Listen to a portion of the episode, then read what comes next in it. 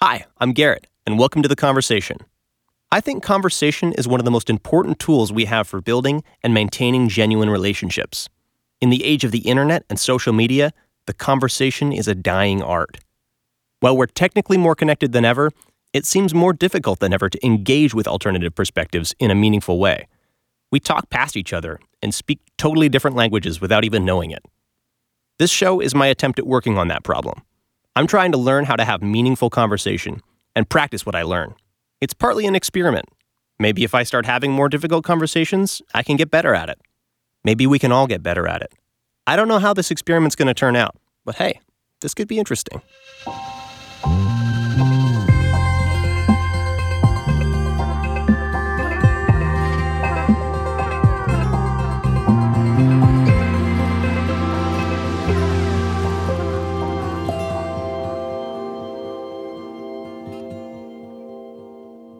Uh, well, hey man, thank you, thank you for being willing to sit down and chat with me.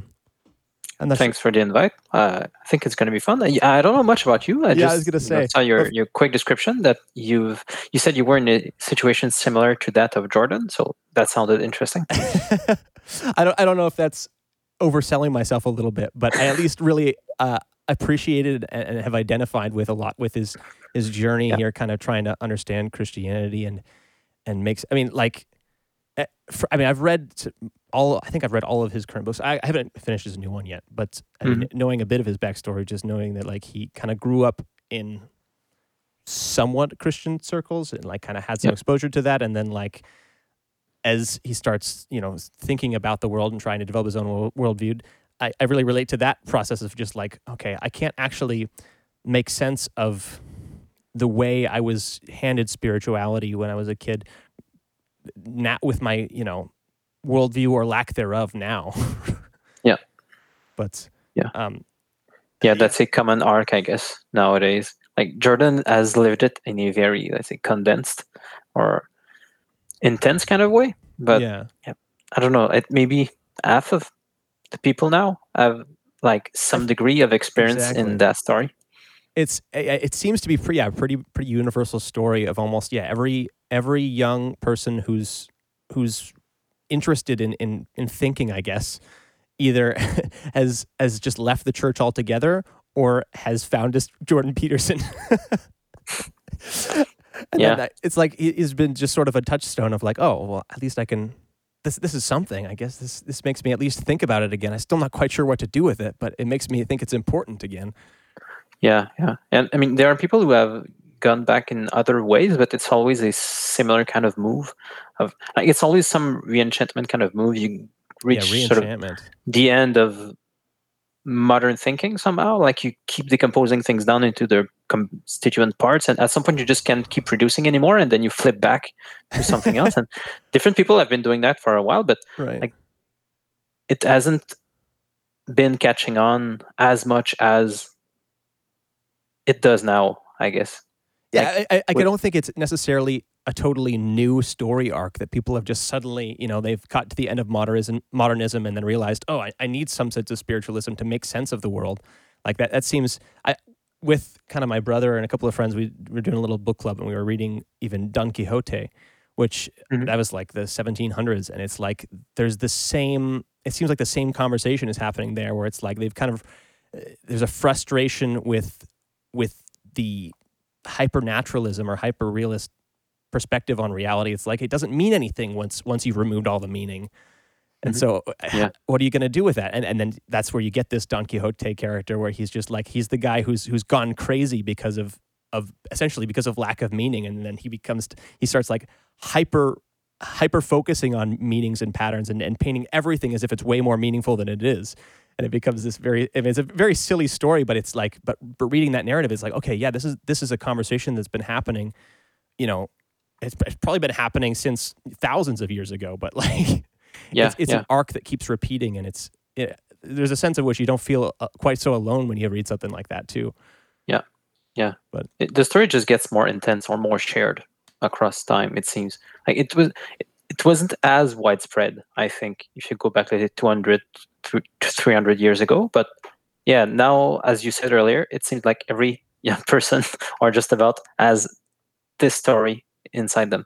So yeah. yeah. I mean, I'm interested to hear a little bit of more of like because I've I've read some of your stuff. Mm-hmm. I watched. I actually spent kind of the weekend listening through your conversation you had with John Vervaeke and mm-hmm. and Paul VanderKlay. That was really mm-hmm. really good, and I wanted to even maybe spend some of the time time today kind of following that up and seeing yep. if you had developed some more thoughts after that conversation because that was mm-hmm. that was good. But I mean, how did sure. how did you get to the place where you're at now? With, with faith and with philosophy. I mean, I, I know you graduated. Mm-hmm. I'm not sure what school, but you graduated. With, you have a degree in philosophy now, right? Yeah, yeah, yeah. Well, I can tell the whole story fairly quickly. You know, it's the the kind of arc that you mentioned earlier, and can just fill in some details. So, I was raised Catholic, and Quebec is a very Catholic province. Uh, fell away from it during my teenage years because didn't seem to have the same kind of let's say rigor as what I saw in school, and I was interested and I was doing well in uh, the other sciences, so that's what I went towards. I was especially interested by mathematical logic and like studying the the structures of of logic, and I was really I was skeptical that you could go very far with this kind of stuff, but at least it seemed very solid. So I wanted to okay, like it's not clear what good and evil are in this modern world. Like we we we're good at knowing material stuff, but we're not really good at knowing what to do with it. So I thought yeah. I should at least like spend some time to think about it before I like embark on a career or try to do something. Like I should think about like right. what's good and like if there is such a thing, then like how can I do it? So I wasn't very convinced by the kind of philosophy that I I, I saw at the time, but what I was learning in mathematics seemed so solid that I thought, okay, I'm going to do math. I'm going to do mathematical logic. So I studied mathematics and computer science in my undergrad uh, there, actually at McGill. Uh, so like okay. the, the place you used to drive to, and yeah, I used to do the drive back and forth between Quebec and Montreal uh, as well, fairly often for a while there. Uh, but yeah, toward during those studies, um, my my hope to let's say approach questions of morality from within mathematics were just completely undercut by Gödel's incompleteness theorems. Uh, you've probably heard about it. Uh, I don't remember the, the details and like all how the proof goes like in all of its details, but basically it shows that like as solid as mathematics seems, you still cannot show from within mathematics that your mathematical system is complete and consistent. Like any any formal system you create will not be able to show its own consistency and completeness. Like you, basically, the, the the output of that is that you won't get that far with just mathematical logic or like there's, any there's kind of logical system in general. Is, so, so, I thought, is the, well, is the argument it's based on like as I mean, it, it, seems obvious to me that whenever you use a mathematical or some closed system per, to represent reality or some other larger open system, that mm-hmm. yeah, you're you're going to reach an end to which that closed system represent it. But is the argument that even within the closed system, it can't represent itself? Yeah, kind, kind of. But I mean, the, but it came as a as a huge shock at the time in mathematics because you have to remember like the the social climate at the time where like logical positivism was like real well on its way. It, the, the sciences were making tons of progress, and like so was uh, mathematics. So like there was a lot of momentum where people were expecting to sort of solve all of the world's problems with science and mathematics. But then a few cr- small crises occurred. Like some people realized that some of their mathematical systems like add inconsistencies in them so they were completely worthless because like you try to make proofs in mathematics to show that okay right, something is absolutely certain and like some people had been using certain systems for decades and then someone would show oh look i can show that uh, one equals right. minus one and your system is incorrect so like you you would like people would would would flip out and people would realize that oh well actually if you take out one of euclid's axioms uh, like that people have been taking for granted for like 2000 years if you take that out actually you can still get some pretty interesting things. So like things were starting to get tipsy-turvy uh, for logical positivism and then people had a great idea to show from within mathematics that mathematics is complete and consistent and I don't know how in how much detail it's worth going but yeah i think we, we can talk about more interesting stuff so i'm not going to go into the complete detail but basically like david hilbert uh, uh, some people had like really nice insights about how to talk about mathematics within mathematics because mathematics is about manipulating symbols. So you if you talk about mathematics using symbols, well, you can manipulate them using right. symbols. So right. like you, you get this self-recursive thing, and like it seemed really promising, and like across the board, mathematicians were super optimistic that they could finally like get to something like rock solid, and they wouldn't like face the tipsy-turvy stuff that they've been facing for the last decades. But Gödel, in trying to show that precisely what Right. Hilbert was hoping for. In, yeah. in hoping to show that he had found a foundation for mathematics, he actually showed that it was impossible to find a foundation for mathematics. So it just completely destroyed every uh, like all, all, of their. So your trajectory but, kind of followed like. Yeah. You you followed mathematics to its end, or at least watched read yeah. the historical story of mathematics finding its own end, and and, and that was what yeah. kind of what, what reintroduced you to the say. idea of God, or what? but it was I, I say that it was let's say the last straw towards like this hope of understanding the world like reductionistically or trying to reduce things down. Uh, i mean right. I, I, I see mathematics in a completely different way now. Like i'm more of a platonist in mathematics but like after like reaching the end of reductionistic thinking i thought well i mean i'm not going to answer my questions from within mathematics. I should now spend some time to think about philosophy and so that's I went and did a master's uh, in philosophy, and I was I was I was more pessimistic than when I had entered mathematics. I thought, I mean, if I'm not even gonna get there with mathematics, like what what are the hopes for for philosophy anyway? but like, actually, it turned out much better than I had expected. Uh, there are some modern philosophers who go into all kinds of weird directions, but if you I, but I think it's quite possible to start with a solid problem and try to find philosophers sort of around that problem who have given like good answers. And then like if there's still some hiccups you look at the philosophers around them who have some eh, good answers to those problems. And then i sort of worked my way through this web.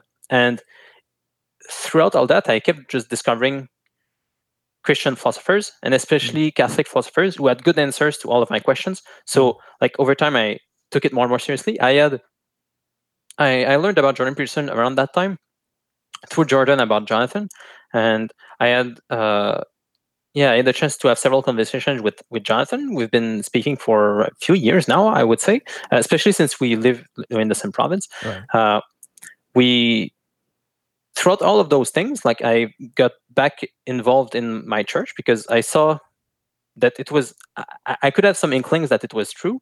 And then like once i had like ways in which i could see how it was true then like i could actually go and practice. Like uh, like i was nowhere right. near the point of like understanding even i don't know like 95% of it. Like i had a very low understanding of what was going on but i had enough for it to be interesting right. like for, for it to be on a path for me so i just embarked on that path and like i was like i mean i'm gonna try it for a while i, I don't yeah. have to stay forever but like yeah. keeping on that track and it just kept deepening and deepening and i mm. understood more and more i met great people uh, made great friends learned uh, a great amount actually I, I ended up going to a church where there are tons of philosophers so I, I, mean i had tons of people to talk with i at some that point I, like a rare find. Went, I mean it's rare. I, I think you, you have to find the right parishes. Yeah. But at mine, at some point, like the, the craziest thing was I went one summer to do uh, a sort of a it was sort of a weekly meeting, mm-hmm. uh, a club where we would watch a video and then discuss it. And like it just happened that we were four philosophy students out of like 10 people there and I didn't even know the other three. Like I had seen their faces at right. the department, but we're not in the same year, so I didn't know them. But it just turned out that like we were four out of ten in philosophy. So it, uh, well, yeah, I mean, just if, if that doesn't expression. make you convinced of providence, yeah. well, so I, I mean, I definitely really can relate to that, especially you you're, you're describing like initially entering back into trying to practice some form of Christianity. I feel like that's mm-hmm. almost exactly where I am, where it's like I, there's something that seems very meaningful about Christianity, mm-hmm. but I just really have n- no idea what I mean when I say I believe in God or, or what I mean when I say I'm a Christian because I, I don't like, I, I mean, I, I can say I, I'm a Christian in the sense that like I want to be part of that religion and, and act out mm-hmm. those, those patterns and, and do the things that Christians do. It's just that I like, well, I mean, I, I guess I kind of want to get into some of this stuff. I, I even yeah to kind of follow up some of the conversations you, you were having already. And, and, and I mentioned that I wanted to try to even unpack a little bit of what uh, Peterson and Pageau were, were talking about. Mm-hmm. Yeah. It would um, be useful for me, I think, to know like where you're standing from at the moment. Uh, like when, when let's say you say that you cannot say how you believe in God. Like what? Like what's the closest? Like what's your let's say approximation of what even God would be? Well, I mean, I, I definitely find a lot of meaning in the idea of God being the pattern of patterns. Like that, that's interesting. Although there it, it becomes sort of patriarchal because it's like he's he's the father of fathers but he's not just that it's like he would be the the very top and the bottom when it comes to that patterned reality it's like he and, and he spans he spans them you know i guess that would be the he's the first and the last right so it's like mm-hmm. conceptually that makes to, sense to me that I need to have a concept for those things in order to grasp reality. And so mm-hmm. sometimes to me, I guess it's like I'm at least willing to, or it's like I, am I'm, I'm convinced of it's absolutely necessary to, to believe mm-hmm. and to have access to a category called God.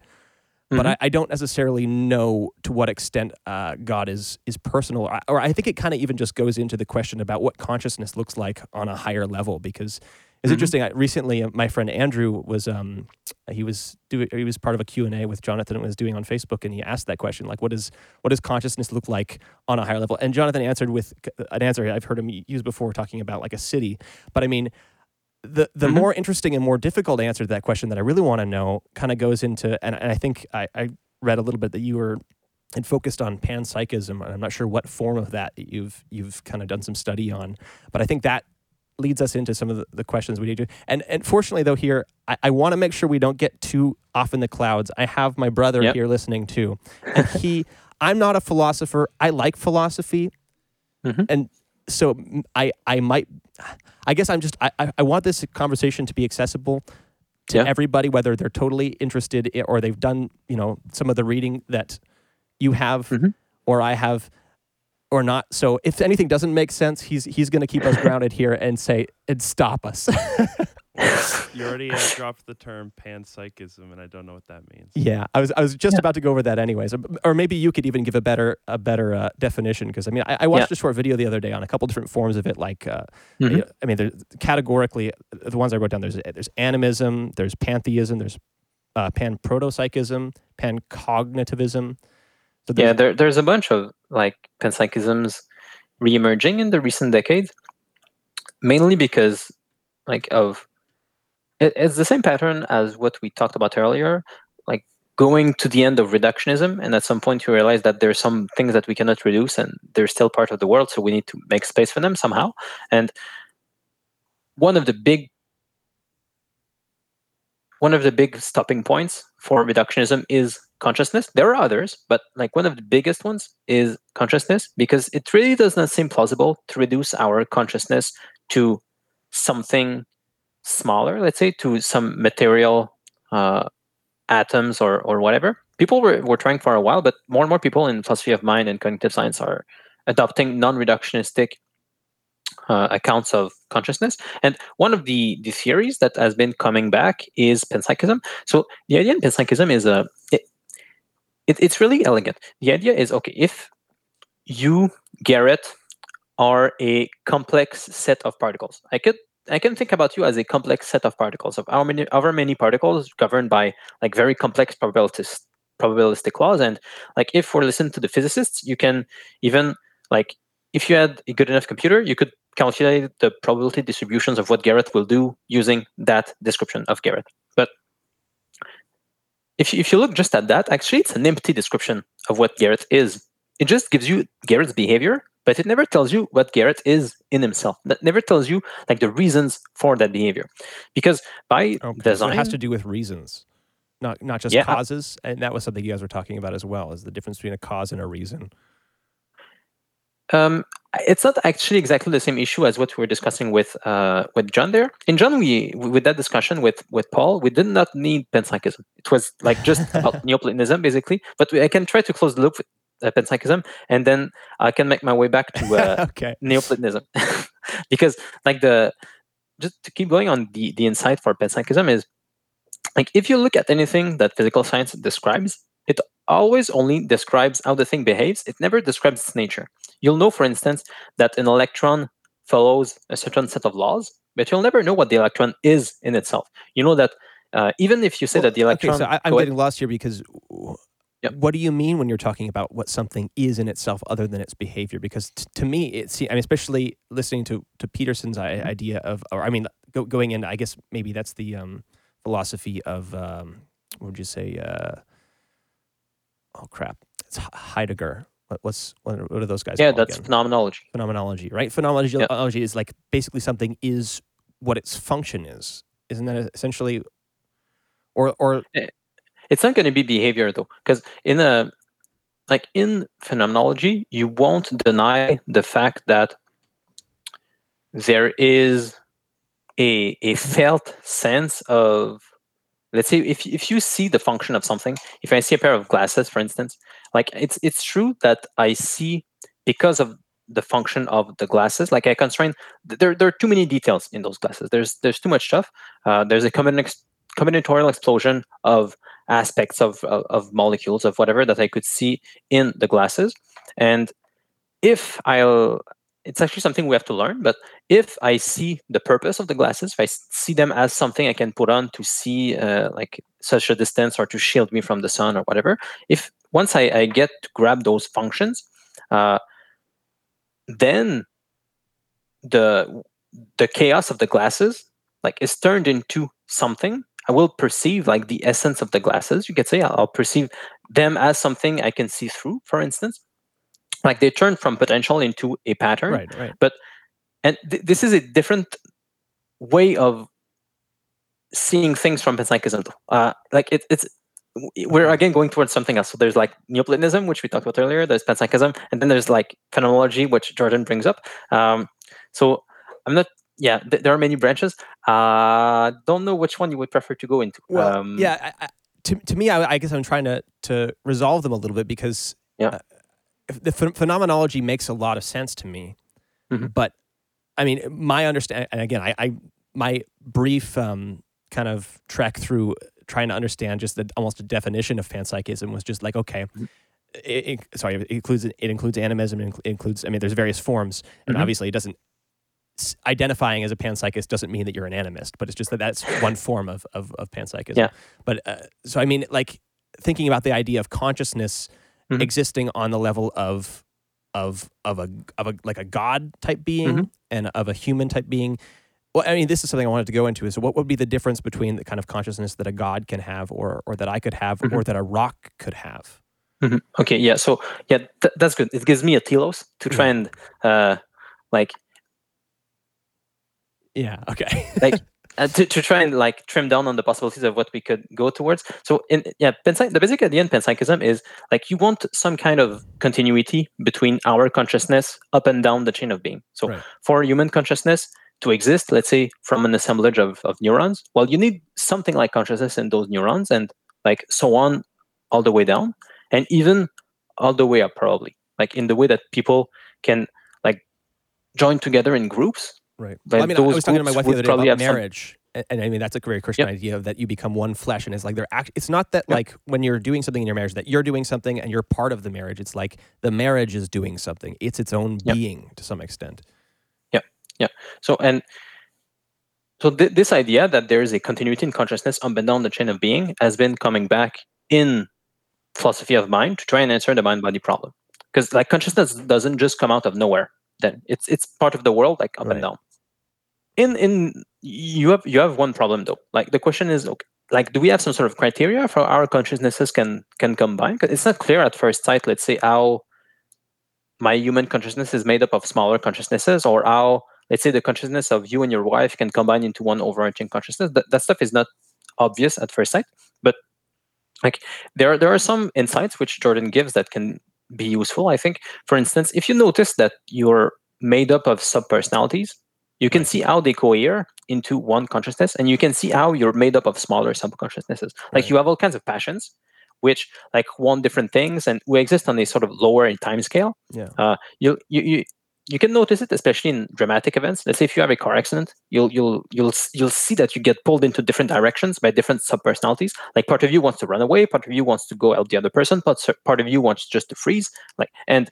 what you do is from all of those potentialities, from those subpersonalities, you will yeah. constrain them and you'll select like just one of them. You'll from the possibilities that you have, you'll, you'll constrain it. You'll constrain yourself down to one. And it's the same kind of thing that happens in a family. So uh, if uh, let's say you you and your wife become one person in one marriage, like you have to constrain both of your possibilities, both both of your personalities down into just one structure. There are things that you will not do, even if you're alone by yourself. There are things that you will not do because of the marriage. Like it will have a top-down influence on you. Um, and in the same way that your consciousness is on a higher time scale than the the one of your passions of your subpersonalities, then if you think about the consciousness of your marriage, for instance, it's gonna be on a higher time scale. It's gonna be uh, in a I don't know if it's like official doctrine, but let's say you, you can say that there's once you get married, there's a sacrament there. There's there's kind of an angel there. There's a higher level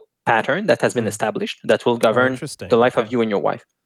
Um, so, and we have this idea of let's say, I, I would I would have to check if, like, I could if I could find some doctrine about this on marriages, but I know that there is for sure like about parishes. Like if like if you have a certain church, uh, this this church has an angel. Like there's a pattern to the church that will govern how it will behave. Like the different people won't behave just any which way when they come to the church uh, yeah. and even it will not be exactly like the other churches down the road like right. there's one personality to this church and it yeah. exists at the higher time scale because i mean your neurons fire like 25 times a second but the church fires like once a week or something like that. So of course the like the time scale changes. So but and, and so if if we we kind of accept that that that becomes a form of consciousness, then do we also start to accept you know as uh, sort of softer versions of consciousness, which is like right now there's a new consciousness that just happened when you and I met, and now there's this there's there's our relationship, which is is like a it's almost like a weak pattern because it hasn't really established what it is yet, right? Yeah. It's a it's but it's like a very soft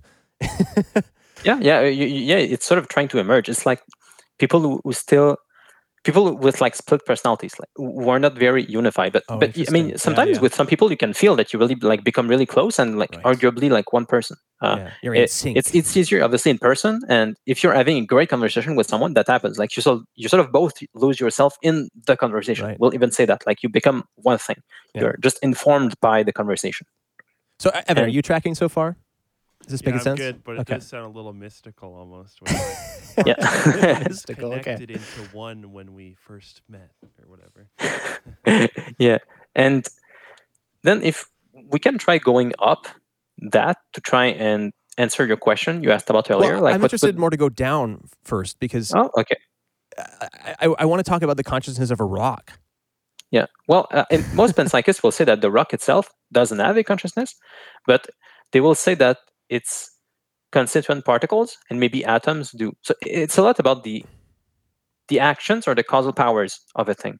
So if let's say I look at uh, if I look at a fundamental particle, let's say I look at an electron. An electron looks like it does things. Like it it moves. It's it's attracted to some things. It's repelled by some other things. Uh, it looks like there's some like very simple desire there. Like it's elementary. Like no, but no panpsychist would ascribe any sort of complex consciousness to the electron, but but panpsychists would generally hold that it there has to be something something very simple that it's like to be an electron.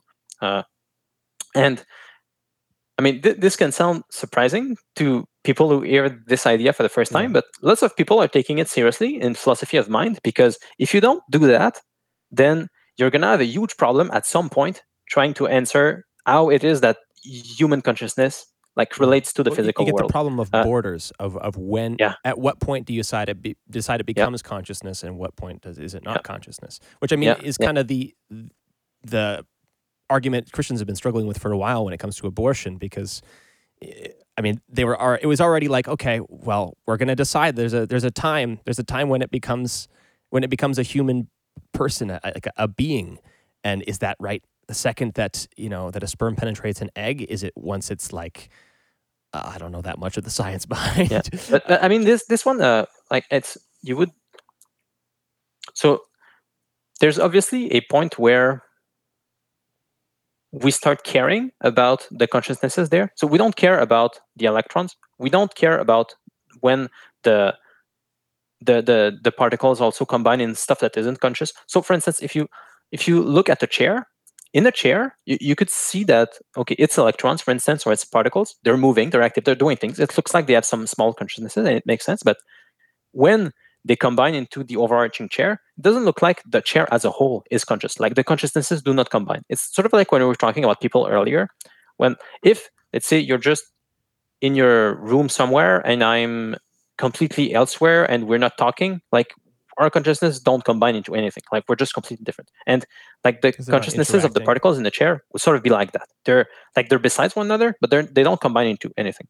Well, so and, it to me it seems like okay, so as soon as that chair is inter- is being interacted with or interacting with something, then all of its constituent parts have to sort of make a decision. So then the chair has a consciousness again. It has to decide whether or not it's going to hold up the person that's going to sit on it, or if it's going to, to crumble, right? And and that decision is made based on you know, uh, of like the probability I think the, most likely the most panpsychists would answer that the decision isn't made at the level of the chair as a whole.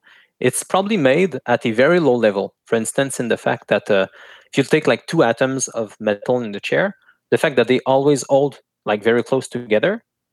If you look at, at it at this level, it looks like they're doing something, like they're willing something. They're willing to stay close together, for instance. So at this level, you would say that uh, like there is consciousness there in the atoms that hold together, but at the higher level, there's no action there, no willing. Sort of a, and it's it's it's actually important to have some kind of view of panpsychism like this because it allows you to also explain why in our brains we're not always conscious. Like there are we, we have studies on this kind of stuff where there are regions of your brain that are more conscious than others. Like there are some patterns of activations of your neurons that are conscious and some that are not. For instance like at the back of your mind you have tons of neurons. Like you have actually more than in your prefrontal cortex but it's very lowly action like, there's very little relationship between consciousness and like this back part of your of your uh, of your brain mm-hmm. uh, whereas in the front part you have fewer fewer neurons but it's very closely related to consciousness like if you look, if you ask people let's say you uh, you see some part of their brain is activated when you scan them and you ask them whether they're conscious or not like you do this kind of stuff and, and you see that it's more the prefrontal cortex that is associated with consciousness than the back part. but that, that might be just a sort of a, a, a frontal cortex bias, though, because I, am reading I'm reading a little bit of um, uh, the Master and His Emissary right now, or I've just started reading the first couple chapters, and it, he talks about how there's sort of there's there's three at least three basically conversations happening in, in your brain. There's the front back conversation, top bottom conversation, and left right conversation between like, and it always comes to like the more specific and the more general or the more potential right? Which I mean that that pattern is something that's very talked about a lot in the kind of symbolic world community. But like, uh, uh, yeah, I, I, don't remember that part of the book. Uh, I read it a while ago. I just focused on like the left and right, right. brain. I mean, stuff. it was just a not, brief passing thing that he mentioned. Yeah. I think maybe even in the introduction, but that stuck with me. Yeah. It's like oh, that's interesting because I mean, you have your yeah. your subcortical activity, and right. Yeah.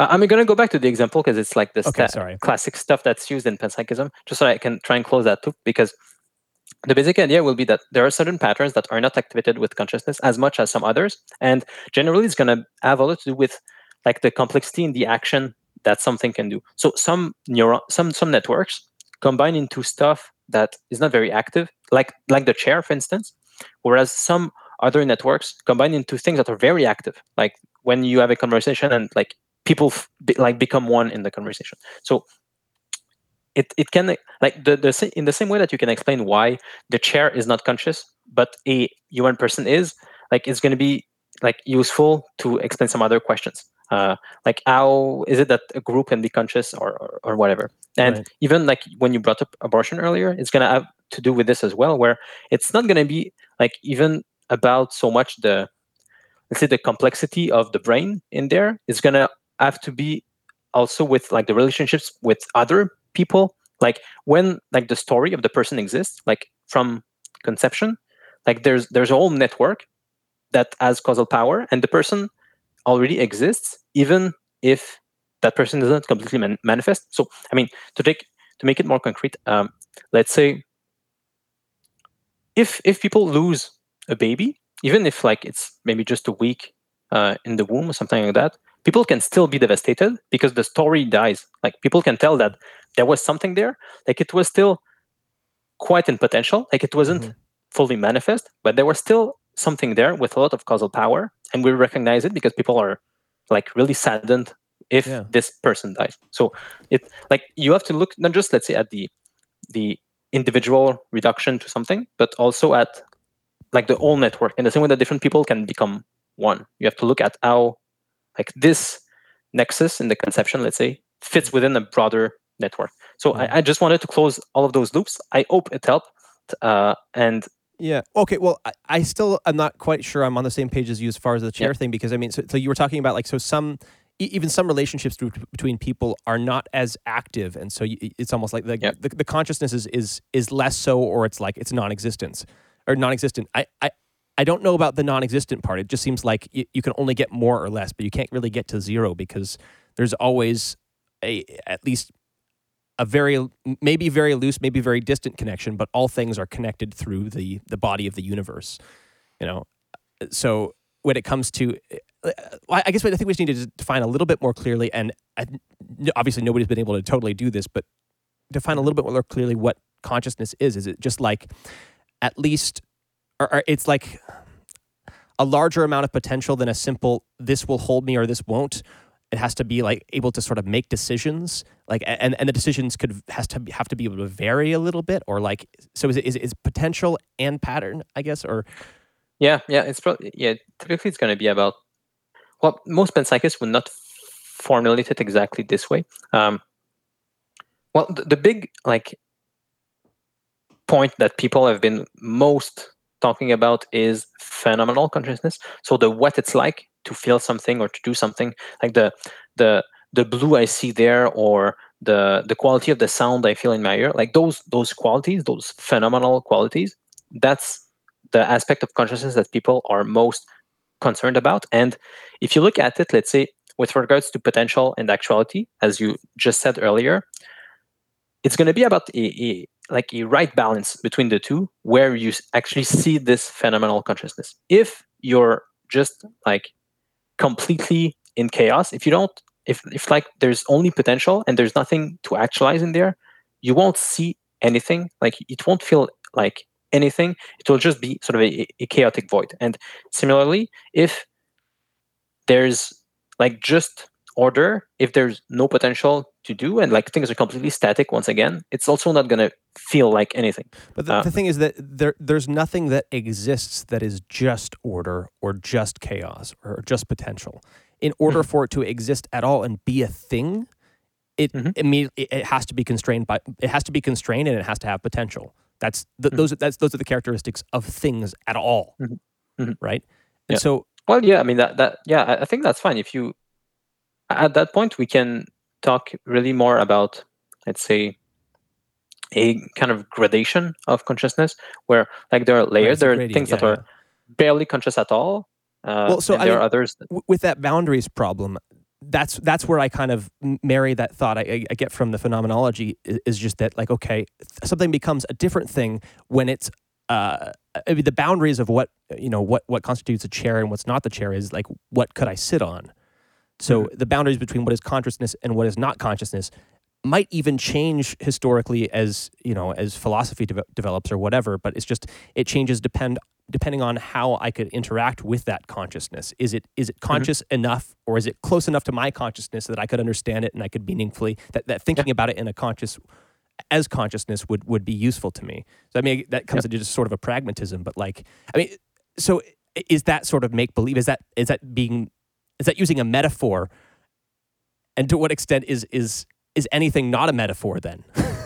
well, I think well, I mean if um the, I mean, the, the issue, if you want to sort of talk with these kinds of, let's say, layers of, no, no, I shouldn't say layers. If you want to talk about these sort of gradations of consciousness, where some things are almost not conscious and some things are very conscious, if you want to talk about it this way, just that you're you're gonna have to use a lot of words to describe some stuff, like you, because I mean, right. if if you want to say that, let's say the the chair before you interact with it it, you're gonna have rather than say that the chair is not conscious like you're gonna have to say that it's barely conscious and then like right. when you interact with it rather than saying that okay, I'm conscious of the chair because like in that relationship between the chair and I, I'm doing most of the heavy lifting of like bringing it into consciousness. Uh, you're you're gonna have to say probably something like, okay, like the chair is barely conscious. When I look at it, uh, it becomes a lot more conscious because I'm doing a lot of, like.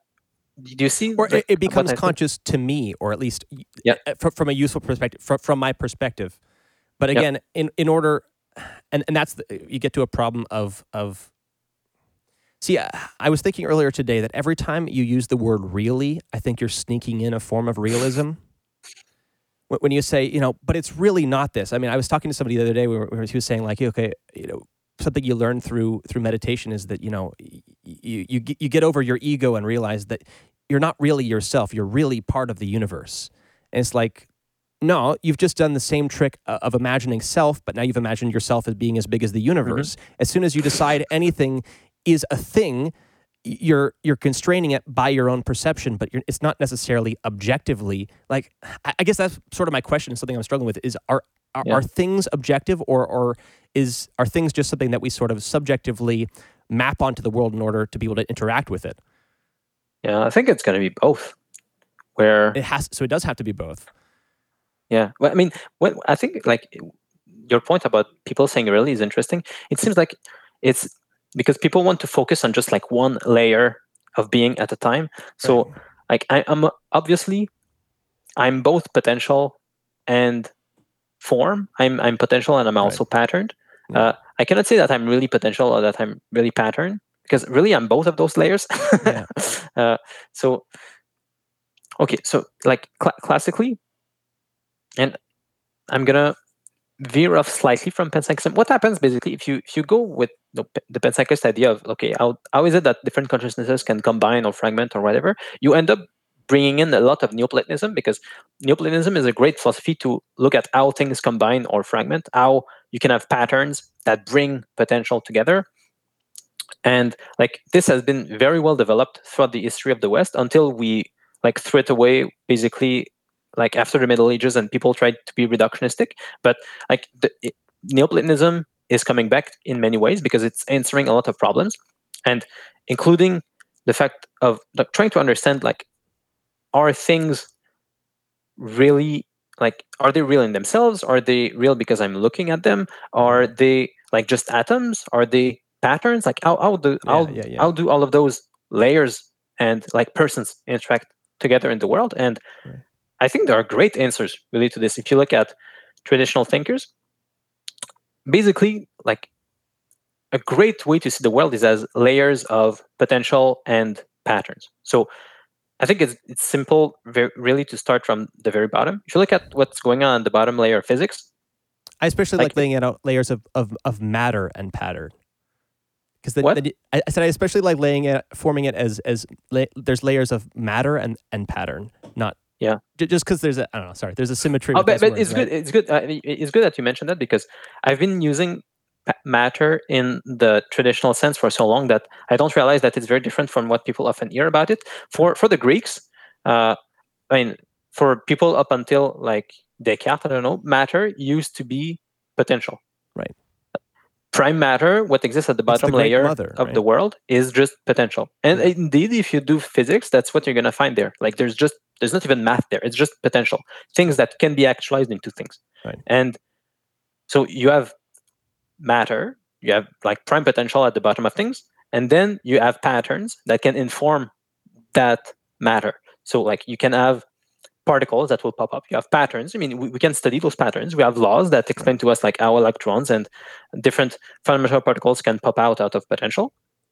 And so what you have there is you have potential meeting patterns and creating things. Like so, so things are a meeting of potential and patterns, and it's true at all layers of being. And people have been bringing this up in different sciences and philosophy of science to try and explain how it is that you can jump from one science to the other. Right. So when let's say atoms jump together into molecules that chemists will study. You jump from physics to chemistry, and when you do that, it, actually we have not like reduced chemistry to physics by no means. Like it doesn't seem to really work this way. Hmm. Um, what's the, the best way to talk about it really is that when atoms combine together, you'll see the emergence of something new that is informed by higher level patterns. So, for mm-hmm. instance, the, the classic example is water and uh, oxygen and hydrogen. If you look at oxygen and hydrogen, like they're they're, they're gases at room temperature. Like uh, oxygen allows us to uh, like breathe. Uh, hydrogen is flammable. Like they're, they're, they're these kinds of gases. If you combine them together, they become water, which is a liquid, completely different, right. and it uh, can hydrate us, allow us to live, and so on. So you you have the emergence of new causal powers like the potential of the, the oxygen and the hydrogen becomes informed by a pattern of water uh, and you have this meeting of of water an actual thing and you said by a meeting you, you of can't, you can't reduce chemistry to physics so it actually starts playing by a different set of rules yeah yeah i mean it's it's continuous but it's different. Like people have been trying right. to reduce chemistry to physics, and it doesn't seem it really doesn't seem like it works. Even even water, even like the example I just gave of like trying to reduce water to H2O doesn't actually work. Uh, it's like maybe you could say it's H2O on average. Uh, really, like water is like there's a bunch of free oxygen and free hydrogen, uh, like all interacting together in complex ways, and it's from all of this mess that you have actual water. Uh, like people haven't really reduced it. And so there's some there's some nature of water that seems to come in and inhabit those two gases and turn them into right. I mean, yeah. is, is, this kind of coming down yeah. to the nature thing of like what it really is? Yeah, I mean Aristotle would say a form. Like you have the form of water, the pattern of water mm-hmm. that is coming down and informing the oxygen and hydrogen. Right. So it's the same thing that happened at the bottom layer of physics. You have potential. You have like raw materials that get informed by some higher level pattern. And but it's the same thing that that's happens the process at that level. seems so confusing is just like it, and that's that's where sort of a, a, version of dualism starts to be really useful because it's like okay well we just we exit the system and then we poke it in we poke like this this hand from from the re, the reality of chemistry reaches into physics and turns it into something you know? It's like it's it's yeah, a miracle right? That, that's what it seems yeah. like anyways. But but we don't want to be dualistic because we want to say that this happens at all of the layers. Because right. like you, you you'll have the same thing again. I mean the you can say that the the potential of the bottom layer of physics is potential relative to particles which are potential relative to atoms which are potential relative to molecules which are potential relative to right. cells that's, that's which are potential relative to animals which are potential relative to to angels like cities and marriages and so on right. which are potential relative to, to like the entire cosmos okay. and which and the entire creation is it gets tricky when you try to talk about god because strictly speaking well like is, god is beyond even potential but go ahead so I, I, so a consciousness is really, if we agree, it's sort of a gradient, and it just be, becomes most useful to think about consciousness as things most similar to our consciousness because we're the observers and we're trying to talk about consciousness. But so when we talk about God's consciousness, is God more conscious or is an angel's consciousness? Is it more conscious or less conscious than you know than us? Yeah, the the the the classical answer will be, and I think it makes a lot of sense, is you would say that God and the angels are more conscious.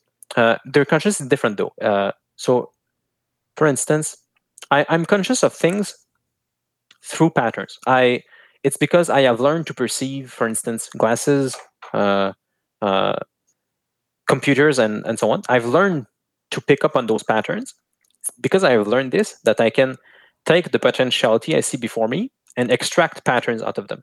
Uh, like I, I, have learned to see forms, mm-hmm. and like this is my consciousness. My consciousness happens right. through, through through those patterns. But which God, actually, I, I wrote down one of your quotes because I, I did read one of your uh, at least one. I think I read a couple of your papers, but I read, I read one of them about. Mm-hmm. Okay, here it, it, was. I think it was um, conscious or or let's see,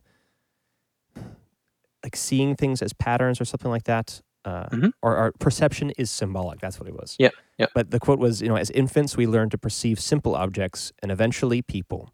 As children we learn to perceive increasingly complex emotions in people.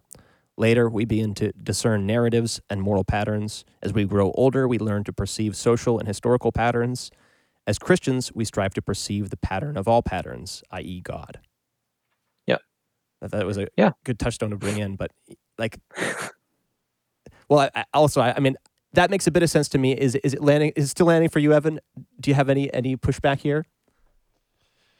Uh, you got to keep going. I think. yeah, yeah. We can because we were almost at the point of talking about like what it would be for God to be conscious of things. Yeah. Um, because I mean, I'm I'm conscious of pat of things through patterns, and it happens in time. Like I have to actually like practice to see things, and then I have to look at things to be able to perceive them, uh, to become conscious of them.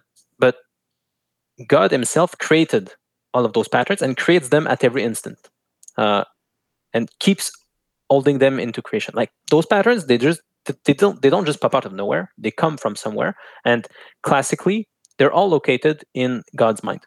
Um, and then, yeah, there are several arguments for this, but the the basic idea is just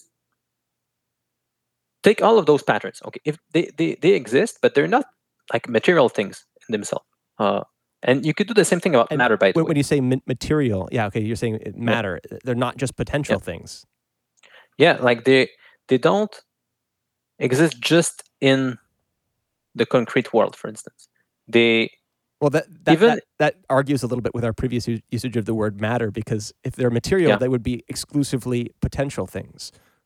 yeah they, they let's say they manifest Right. on matter like the potentials potential need i don't even think that's true of all patterns but okay i, I think i'm gonna Sorry, I, I'm derailing you. to use a classic here. argument. I'm to try to use a classic argument to locate all of the patterns in God's mind. A classic argument is from Neoplatonism, and Saint Augustine uh, used it. Is you look at the reality of abstract objects. A good example of this is mathematical objects. For instance, if you look at mathematical truths, let's say the Pythagorean theorem. Mhm. Well, this this theorem exists. Uh, it there are people who try to deny the reality of mathematics, but lots of mathematicians do accept the reality of mathematics. If you work in mathematics, it certainly feels this way. Like if you want to make progress, you have to actually think think that you're studying real things. And mathematicians will often even like describe the experience of doing mathematics as trying to almost have a kind of dialogue with like the creator of everything, like with an abstract Mhm. entity that informs or contains all of the patterns. So lots of people will want to say that mathematics is real. Like it explains too much stuff. Uh, it uh, and, and yet, despite the fact that it exists, it's not something that depends on on on creation at all. Like even if there was no world, mathematics would still be true. Like the Pythagorean theorem will still exist even if there was no like known universe.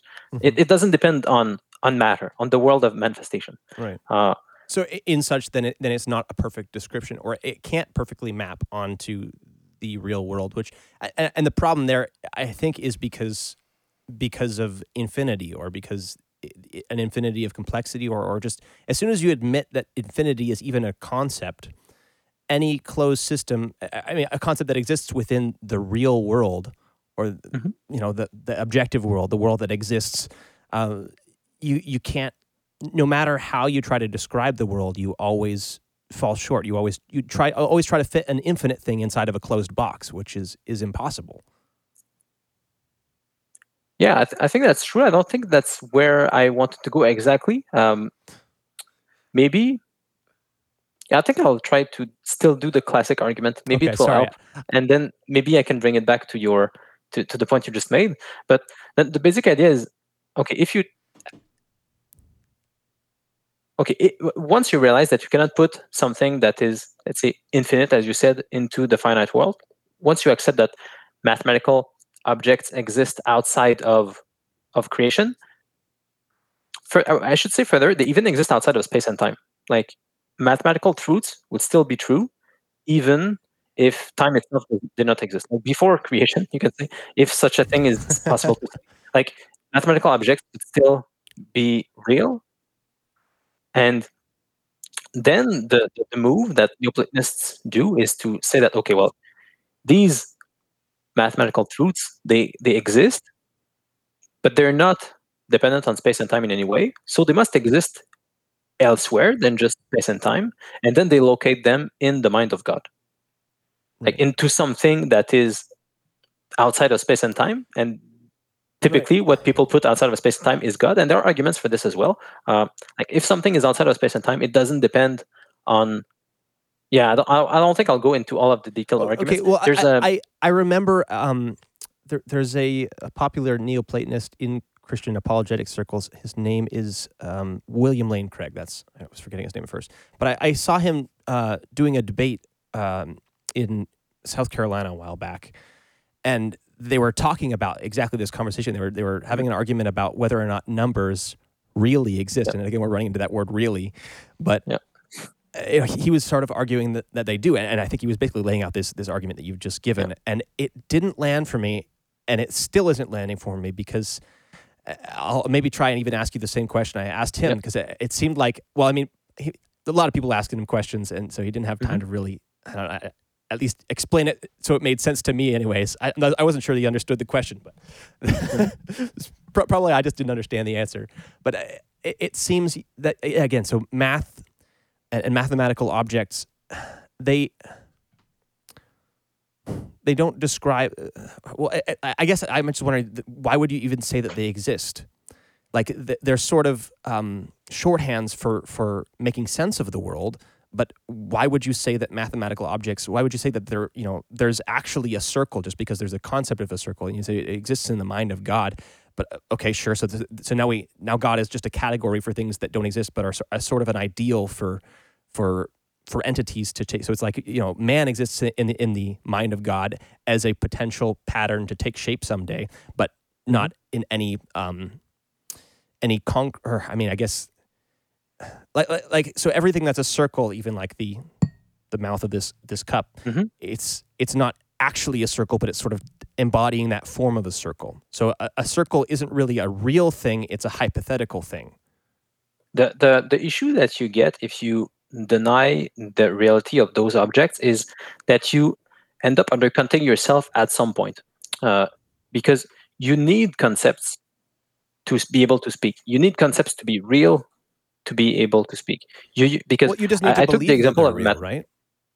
sorry You just need to, to sort of believe or, or or or gamble that they're real, and, and that's kind of my idea of faith. Is just like you, you don't you can't be certain about the existence of anything or anyone or any event, but you have varying levels of certainty that you can gamble on, and some of them. Some are you a better- certain of what you just said there No.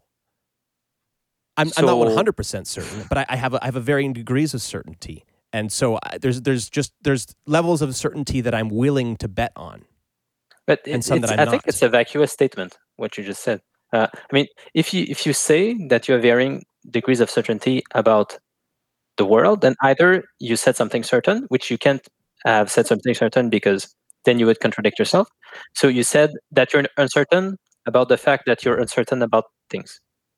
Right. I, I, like I said, I, and it's like, obviously, the, the point, the argument you're making is that every time I make a statement, I'm making a, a manifest statement. So I'm taking away the potential uh, for me to be saying something else, even though. I mean, this is this is hard to think through, but yeah, it's uh, I'm It's not exactly my point. The, the point is just that you need some abstract objects that actually exist for you to be able to make meaningful statements.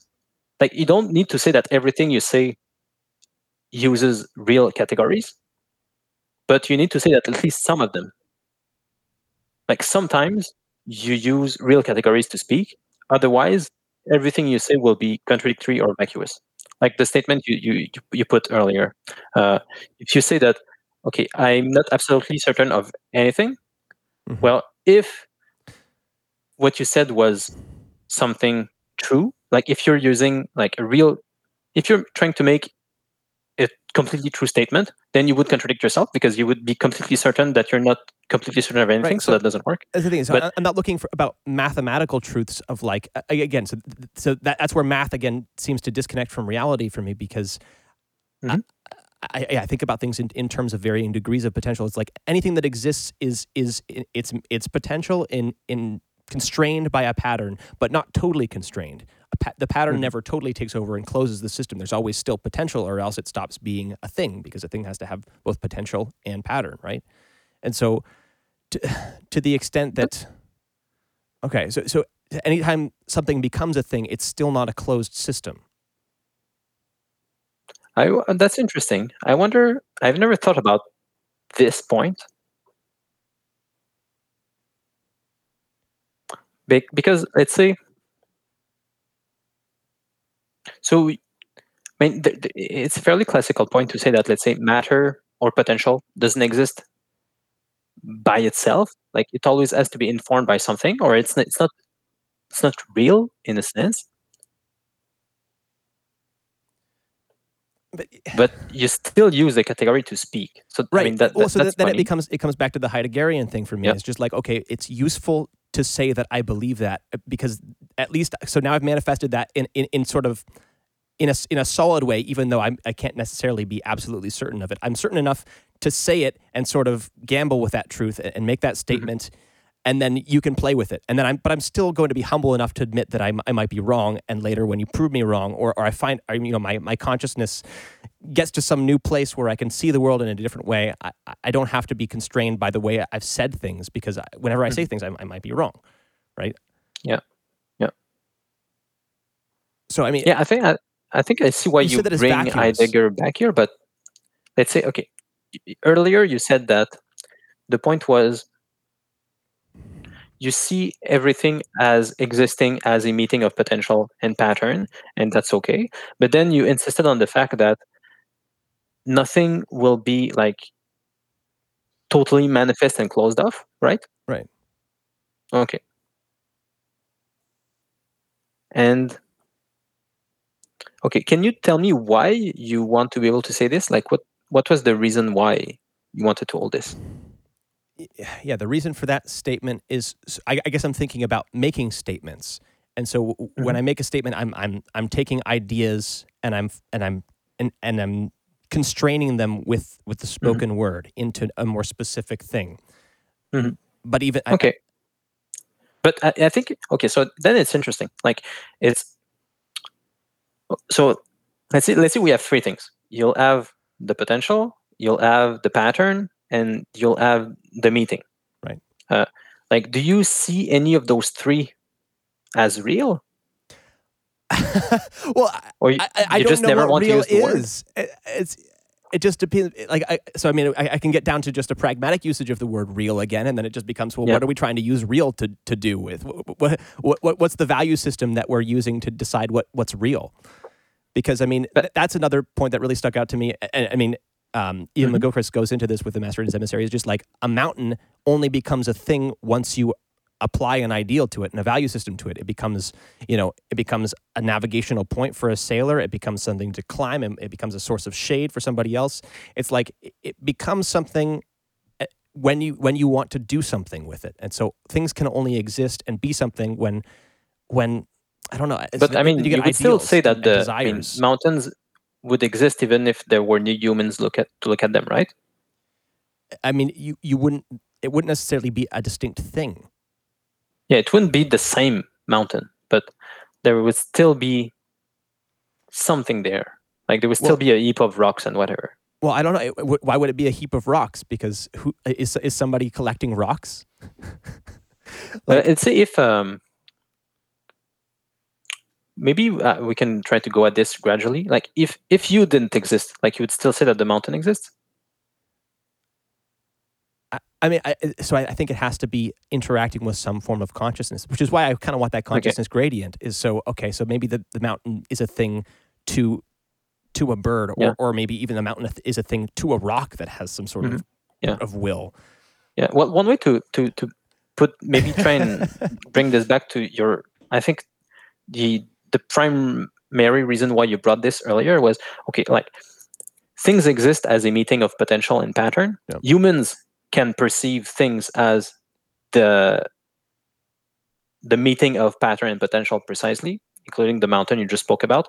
But in God's consciousness, you have a a, a, a qualitative is probably not even a strong enough word. You have an ontological jump where God not only perceives things as, let's say, through certain patterns, but you'd say that God is the ground of that matter and the also the ground of those patterns. Like Right. he creates the patterns and he creates the matter. Right. So while we learn to see things through patterns, God creates both of them. So like is that makes his consciousness ontologically different from ours. Like we have to what we perceive in consciousness is like one act of creation for God. So, like, obviously, we cannot think very well about God, con- God's consciousness. It's even worse than like a child trying to think about his parents' consciousness. Right. But like, you can at least still get an idea of the scale. Where, like, whereas we have to learn to perceive things through patterns, God creates patterns and matter. Mm-hmm.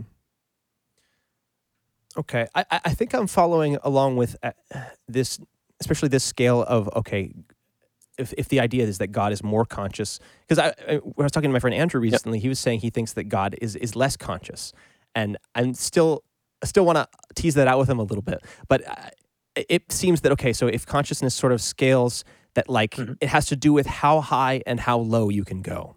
Yeah, yep. that's that's that's maybe the the metric for how how how conscious something is. It's like, and and that kind of goes. I think that's a good transition point to gotta get into the Peterson and Pageau conversation because mm-hmm.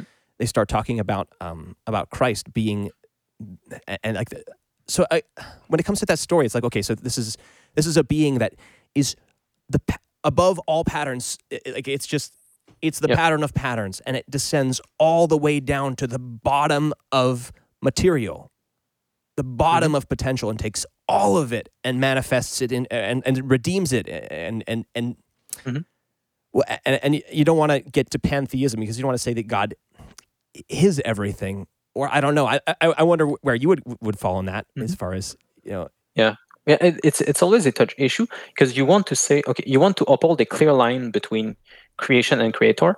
So let's say the, the, the pattern and the potential we talked about earlier.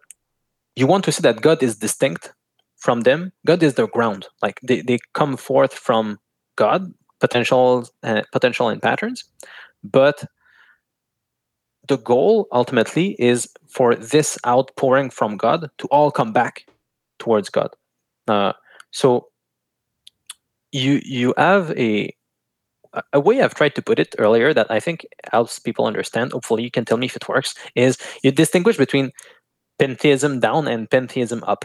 Like the danger is a kind of pantheism down where you try to bring God down to creation. You try to say that, okay, well, then this ground of potential in pattern is just the potential in the pattern. This would be a pantheism down where you bring the creator down to creation. But Doesn't but, that ultimately lead to animism, basically? Yeah, yeah, that's what that's what you'd get, okay. and that's what classical theists have always tried to reject in all great traditions. But the other way around is more hopeful, and it's sort of pantheism up, where you try to bring all of creation to God. And obviously, it's impossible for this to work correctly because you maintain a distinction between creation and creator, but you can still like try to have creation emerge as much as possible back into God. Well, you can try to have the the patterns and the potential meet in ways that will most manifest where they come from. Say that last part one more time. Yeah, it's a. I think the best to understand it, rather than saying it again exactly, is to use a great reading of Genesis. Is if you if you notice in Genesis, it's exactly this pattern of in the beginning God creates the heavens, the patterns, and the earth. That's the matter. That's the potential. And then at each day of creation, you have a meeting of certain layers within that stuff. So you'll have like the sea, you'll have like the sky, you'll have like the fishes, you'll have the birds, and then at the end, right in smack in the middle, you'll have man. So mm-hmm. you go, so God creates the patterns, the potential, creates all of the things in between, culminating in man. Okay, and like in all of those different days of creation, where God creates some layers of being, He says that it was good, and okay. that's creation coming back towards God. Like the the potential and the patterns can meet in good ways. And we can all recognize this. There are people that we admire, there are things that we recognize as good, as meaningful, and so on. And creation is meant to do that, is meant to be good. It's, it's meant to manifest what it was made for. And in doing that, when every time that God says that he saw that it was good, that's creation coming back towards God. That's like an emergence of what creation was made for, what the patterns and the potential were made for. And it culminates in man who was very good. So, and on the seventh day of creation, when God rests, that's also the same idea. It's it's a day to just have creation emerge back into God. It's a it's a day where God doesn't create things. It's a, rather a day when things come back to God. And the good way to read this is, well, obviously, like the creation didn't happen in like seven periods of 24 hours. It's an ontological description of what happens at every instant. At every instant, like the patterns are emanated from God, and similarly for the the the, the matter like potential in god god always creates all of the things in between like it says in genesis and then at every instant when things meet well it all comes back to god. And the seventh day is like means that god is not exhausted by all this. Like the the the fact that god rests means that you don't just have this matter and meeting those potentials. You also have the fact that god remains distinct. Like he, he rests. He's not exhausted by what has happened there. And the goal is for it to all come back. So i, I don't really know what you mean by coming I, I guess you're giving an example of coming back as in at least god is is giving it a thumbs up and saying this is the, the right way for this matter and pattern to manifest but yeah okay so where, where are you going with that as far as it coming back to god yeah well I'm not sure what prompted me to say this initially. Uh, your, your point, uh, initially, your, your first question, when I started talking about, uh, we were talking about the, the scaling thing. So, yeah, let, us to remember. So, it was uh, like how, like, what's really in all of those things between pa- matter, patterns, and meeting together. And initially, earlier, you had asked about the consciousness of God. So, I tried to, like, explain the, the bridge, let's say, between okay some in some things you have very simple meetings of patterns and potential uh, in the case of humans it's bigger in the case of god it's like ontologically distinct because he creates those well, things it's it's and, distinct because he's create okay so m- maybe we need to go back to the to the values creating reality thing again because so so every time you know an observer so i was talking about the mountain and, mm-hmm. and consciousness has to be interacting with it for it to be a mountain at least yep. from my perspective and so it's is is God creating the universe in a meaningfully different way than I create the universe with my consciousness? Yes. Okay, so why? It's yes. because God is is is has caused the thing to actually well I mean, I'm sort of existing here and I don't know how I how I began to exist. But this God actually gets is, into is an interesting question that becomes this I, I don't know if it's even fully answered. Right? Go ahead. Well, I, I, the difference is that I, I had a beginning, but I wasn't in charge of my beginning. I happened to begin based on some pattern external to me, but God is is the one, you know, the being that that has no beginning, has no end. Yeah, yeah, yeah. There are tons of differences, like the fact that you exist in time, as you just said, you have a beginning and an end, and God has neither. And like it's even further because I think that the good way to to see it is, I like to put it the way that God is outside of time, not in the sense that he. Sometimes when, when people hear this, they think sort of as God set everything forth in motion, sort of at the beginning, and then everything sort of flew forth. But that's just a clever way of putting God at the beginning of time, putting God in time. Like when people think about putting God outside of time, it more means that like all of it's closer. It's not quite that, but it's closer to saying that all of creation is one instant for God. It's more like when you, let's say, we were talking about consciousness earlier. When sometimes you'll have moments of this where you're able to compress a bunch of potential. Let's say you're trying to write something. Yeah. Uh, at some point, you can have a flash for what you're going to write in, let's say, the next three paragraphs. Like it can just sort of flash before you.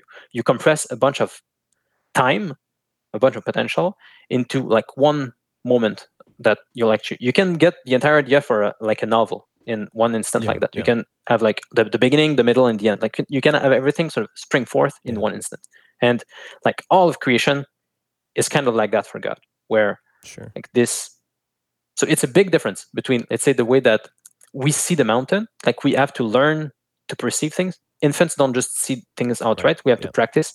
Uh, then to actually perceive the mountain, we need to look at it as well. Uh, we cannot sort of not look at it for it to exist if we keep your framework. But doesn't doesn't apply to God. He's sort of always looking at it and creating it. There's also, I think, another big thing is that we we don't create the potential at the bottom of the mountain, for instance, where let's say if I, I learn to perceive, let's say this this glass, it's okay, it's it's me. I get to see through the patterns the the glass as a glass, but I don't create the matter in in the glass. Uh, it's I, I have the patterns to see it. I can sort of You, yeah, you apply From- a pattern to it in order to Yeah, yeah. describe it. and even yeah I, even maybe a good way to say it is that i'm a mediator between like the pattern and the and the glass like the glass is sort of something the pattern of the glass is sort of something higher that i have to learn to be able to interact with like children don't okay. can just see the glass and i also so i take the, the potential that is below me like the the potential that's in the glass actually like it's it's it's particles and fundamental mm-hmm. fields and whatever Yeah. so i mediate between that potential and the form of the glass that's above me and so the form, i but the form is based on utility, right? It's like Yeah. Yeah, So yeah but well, it, yeah it only becomes a glass because it's useful to you for doing something. That's what that's what I'm saying is that I, I think you can say that yeah but let's say for for god who creates all of the objects he sees all of their uses as well right. So, so it's that. like there's there's some so it's like God's ideal. It, it keeps everything existing at all times because God is always observing everything, and also He has God has a plan for you and everything in the universe, right? Yeah. It's, it's like so Yeah. be, because God has an ideal, or or so it's, it's like so if, if if things are created by reading a, a, hierarchy of ideals into them, by having an aim, Mhm. and God has an aim, and He can observe and cr- basically he, he can create the entire universe by having by having a plan for it. Yeah, in one, like one flash one story right. creates everything. Yeah, that's interesting. Okay. Have, have, you have can we see that in augustine by the way. Like Okay. uh, he, he str- i don't i don't remember where he struggles with this. Like how is it that you can relate god outside of space and time to a world that is in space and time? And like Right. that's the way he solves it basically is by saying that you sort of just have to to compress things. He uses other examples like a melody. You can like to actually perceive music you have to learn to stand outside of just the individual notes you have to be able to abstract and sort of pull it all into Mhm. one one moment. And like all of creation is like god seeing like one telos is going towards and everything sort of trickles down from that. Can you can you define telos? Yeah i think but what you said earlier i think was good like was like the end of something. Like what the thing is going towards. So if um okay okay. Okay so yeah. it- it- like an ideal okay it's an aim. Yeah yeah yeah Okay. sorry for using the greek term. It's just like no no no that's good. often used in the literature but yeah Well, it just means an aim like right the, the, and the that helps me to then whenever i start interacting with, with some of those texts that are using that word I, I have have a little bit of a context for it yeah yeah Um, okay, I'm sorry. I, I I know we don't have all night, and I don't want to keep you keep you up, if, especially if you're getting tired. Uh, it's good i could i could still do a while it's been interesting i I've, i'm not tired yet Uh, okay. yeah. All right. Well, let, let me see. I, I look. I, I kind of made a list of some things I wanted to go through with you because Yeah. I realized not everybody I have conversations with is interested in talking about this. in fact, Yeah. it's hard to find somebody who wants to talk about this. So I was very excited and very looking forward to this conversation because there were a lot of things that I've been wanting to try to process. And I, I, guess I'm really thankful that you're willing to do this because this has already helped me a lot to process some stuff I've been I've been Oh, struggling to get i'm happy because so far i was afraid i was not that helpful no, you're, this has definitely been helpful so far. But uh, okay cool let me let me see what else would, would maybe be useful to to try to get to. Um. Well, okay.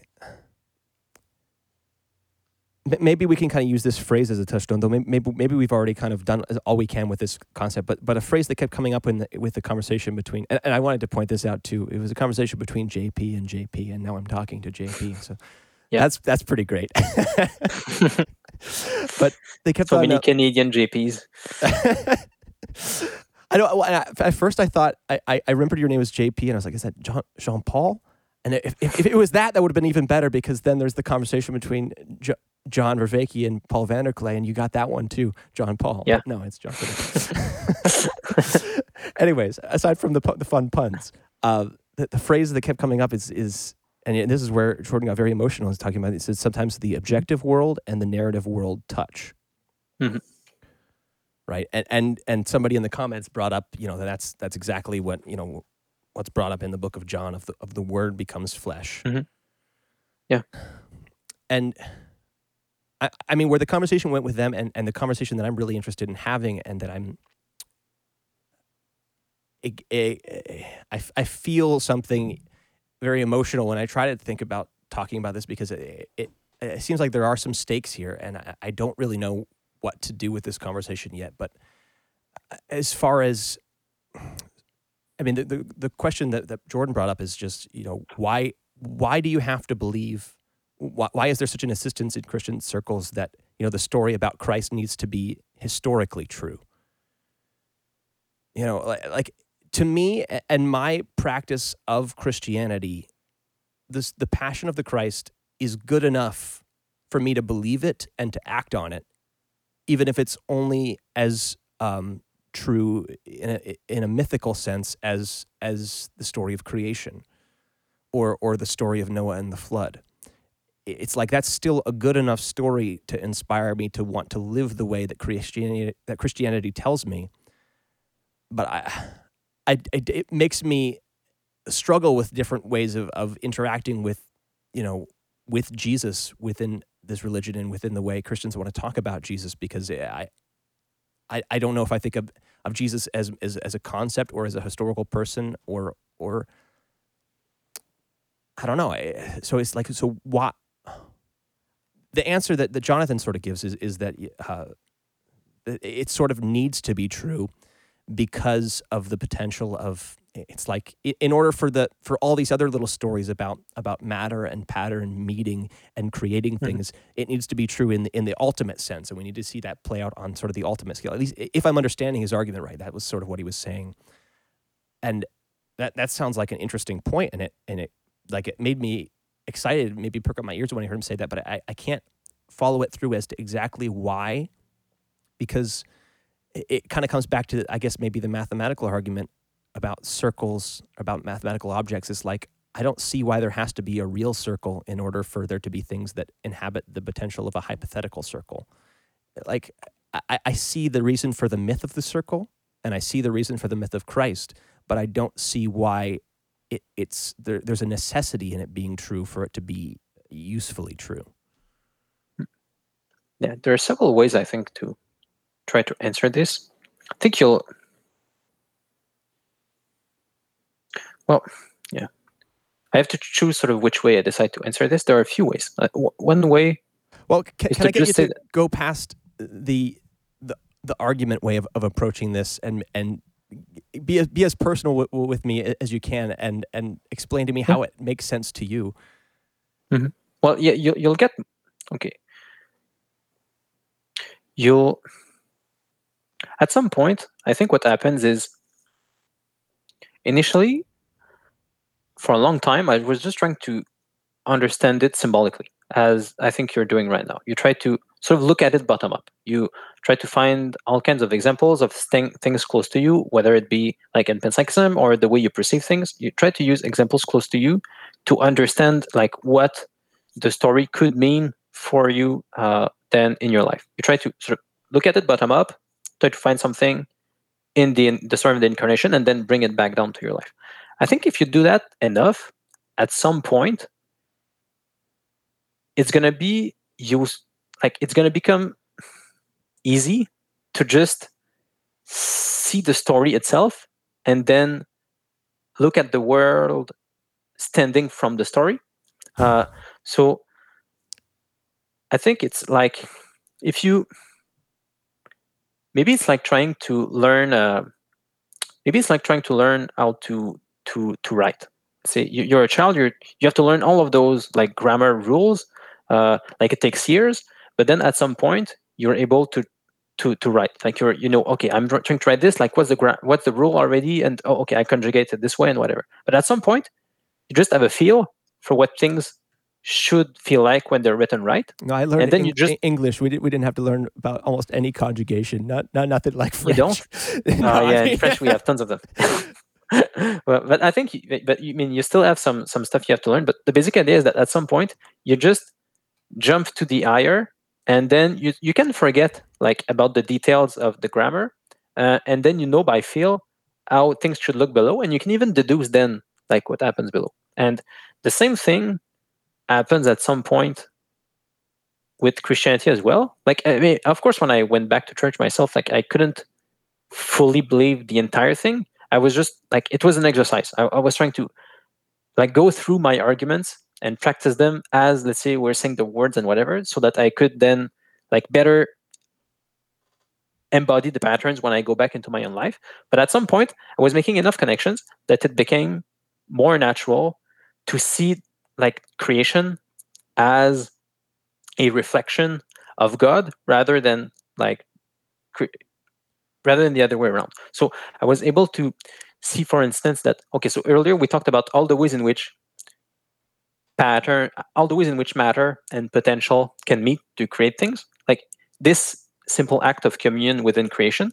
So rather than seeing the incarnation as let's say the the highest scale of this process where you have the creator coming down on creation to like incarnate rather than starting from all of those simple examples and then going to the biggest one and then being skeptical about the reality of the biggest one i just sort of see that the fundamental category is the biggest thing the union between creator, creator and creation and everything in between is a reflection of that whole process. So i see that the world ultimately was made for the communion between creation and creator and everything in between reflects that kind of communion.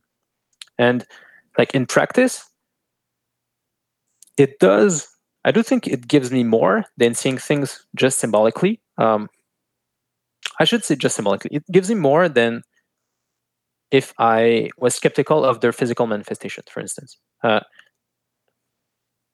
it gives a very strong kind of courage, I would say. Like, obviously, I'm not a saint and I can't fully live in the the story, but like I can see, especially reading the lives of the saints, I can see a pull. I, I can see that it gives me very concrete courage. Uh, if let's see, I see people who believed in the incarnation so much that they're willing to completely give down give their lives for it and like not just martyrs like also just people who have let's say terrible marriages or like their, their spouse gets sick and then they have to take care of him or her for like four years uh, like this kind of daily courage that i see christians have because of the incarnation i find that very powerful and i like in practice i want it for me. And i think it's viable. I actually think that the world makes more sense when i look at it like using the category of creator creator and creation with the incarnation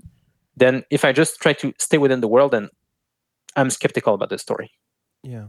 It, well is it now now coming back to this uh, perception is symbolic paper it's, it's landing a little bit more for me that that little story that you kind of told about a, a child you know, not even being able to recognize things as a as mm-hmm. an infant, and and then growing and and being, you know, even as simple as being able to to recognize yeah. a cup, right? Recognize the potential and the pattern meeting in that some way, and I feel like you're telling me that if at least for you, it's it's started to play out as like you began to recognize God in the same way that that a child eventually learns to recognize a cup just by I guess interacting with it, interacting with adults, a child interacting with adults, he kind of uh, almost by a, an osmosis learns you know learns to recognize things mm-hmm. by uh, by spending time with Christians and and and higher you know more spiritually conscious people I might mature in the same way a child would and, and begin to just recognize God as a as a mm-hmm. as a thing yeah or as a real entity Yeah, I mean, I, I I I speak with people who have living the Christian. I've been living the Christian life for a long time, and like some people, it's like you think that they see God as often as they see the neighbor. Like they, they can always like see different actions of God around them. They can like see that if they do this, it will please or displease God or whatever. Like the God becomes really like super present around them, and especially in the the liturgy, that's where you get to practice it the most for sure. But yeah, it becomes much more personal. I would say it becomes close. Like you, you get to perceive. And I'm not like very far ahead on this road, but I can still get enough of it to find it delightful. I would say. and that delight, it pushes you forward. Yeah, hmm. yeah. That's. Yeah, I mean, it, the world is.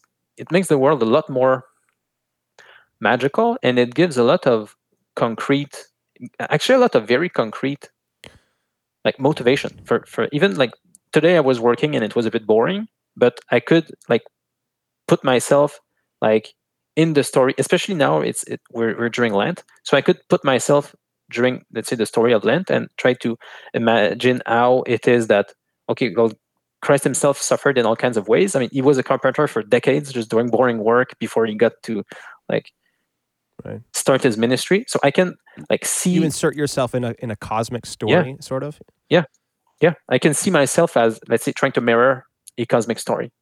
It yeah. becomes much more meaningful. And you, you mentioned magic, or or that it becomes more magical. Um, yeah, and that was something I wrote down too. I think it's Clarke's law uh, is, is, what it's classically called, or it's just that that anything, um, any technology, any sufficiently advanced technology is indistinguishable from magic. And I, I think that kind of relates. I mean, that that was where I went to in, in, my mind when I was listening to you guys talk about miracles with you, you and John and mm-hmm. Paul.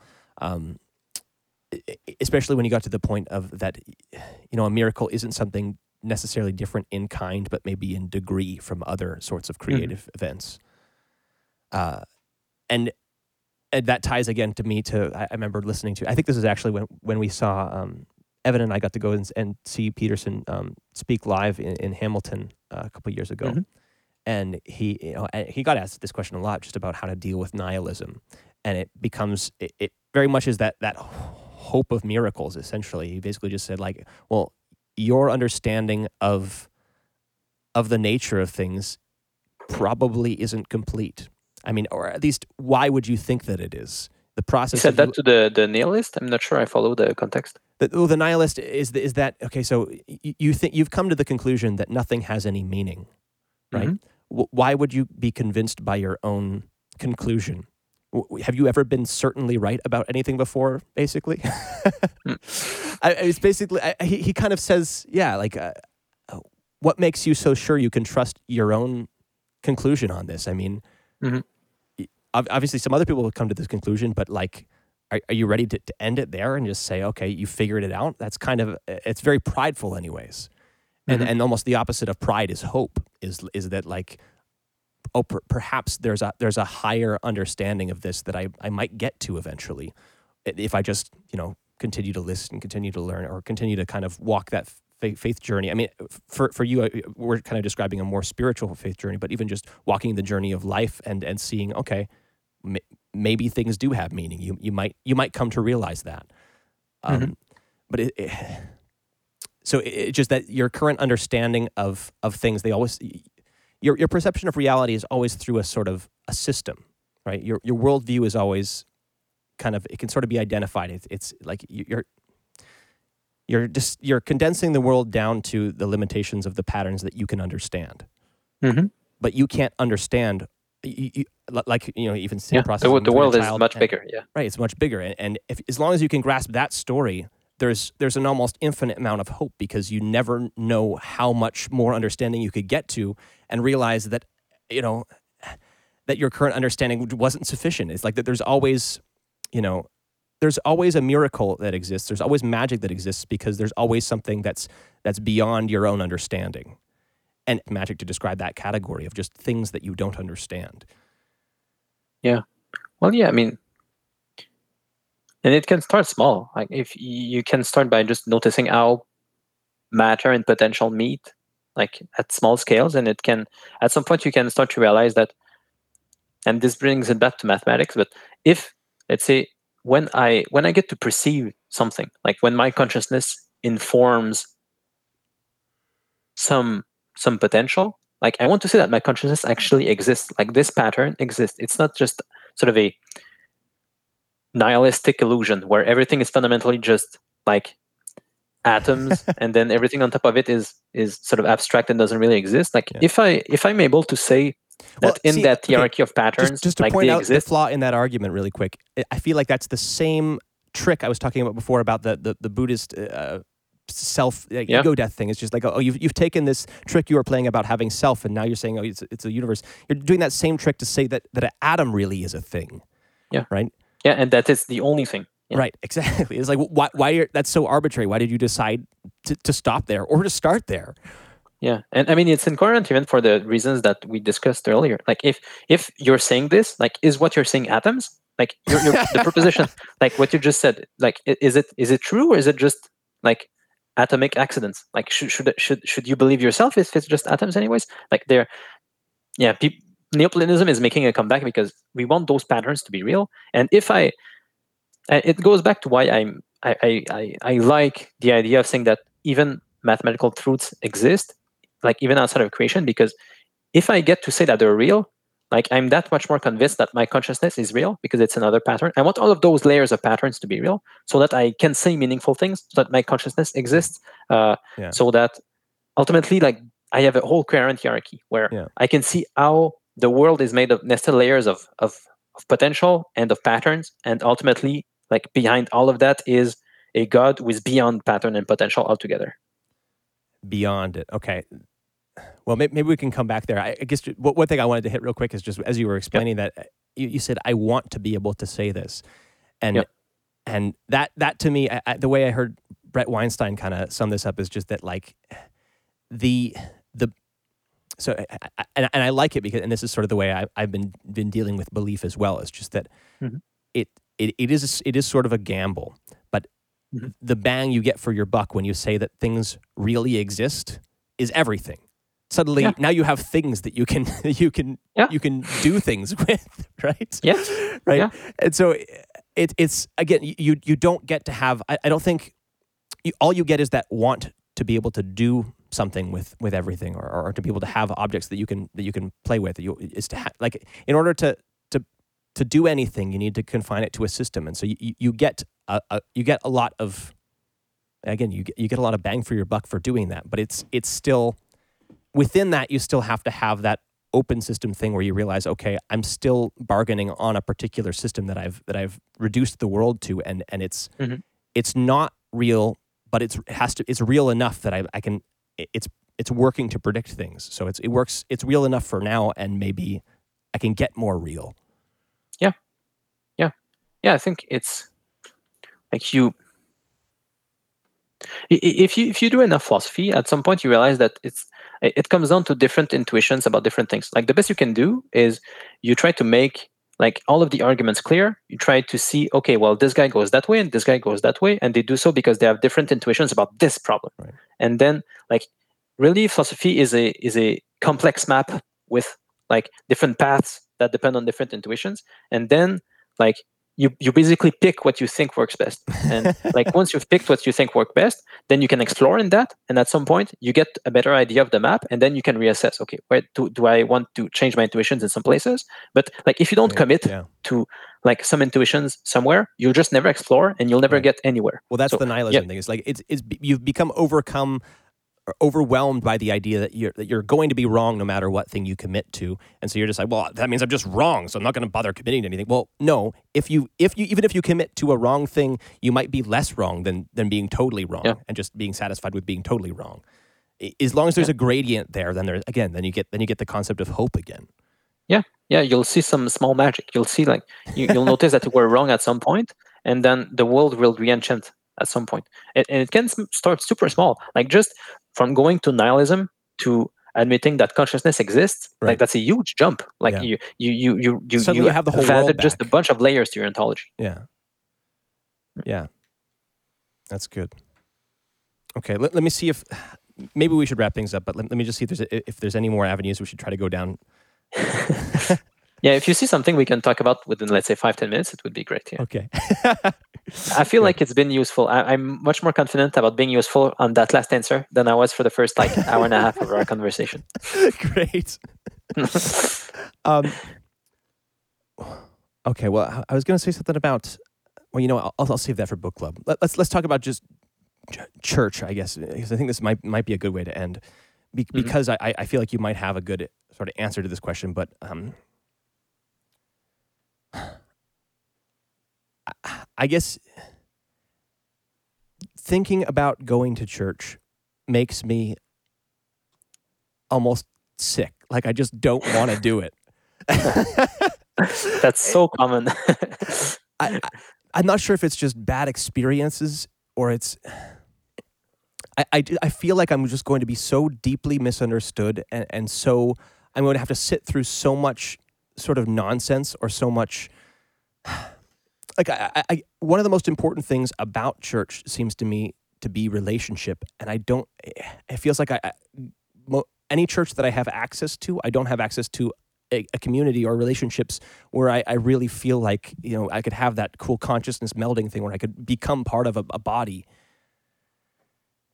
and, and, maybe that's just more a, a me being too too specific about the sort of body I want to go and be part of, but I don't. I, I did, so you obviously said you related to that sensation. How how did you get past that? How did you decide to, to go and pick a church? Did you did you change mm-hmm. churches? Did you look for different communities? Did, you, did you shop around?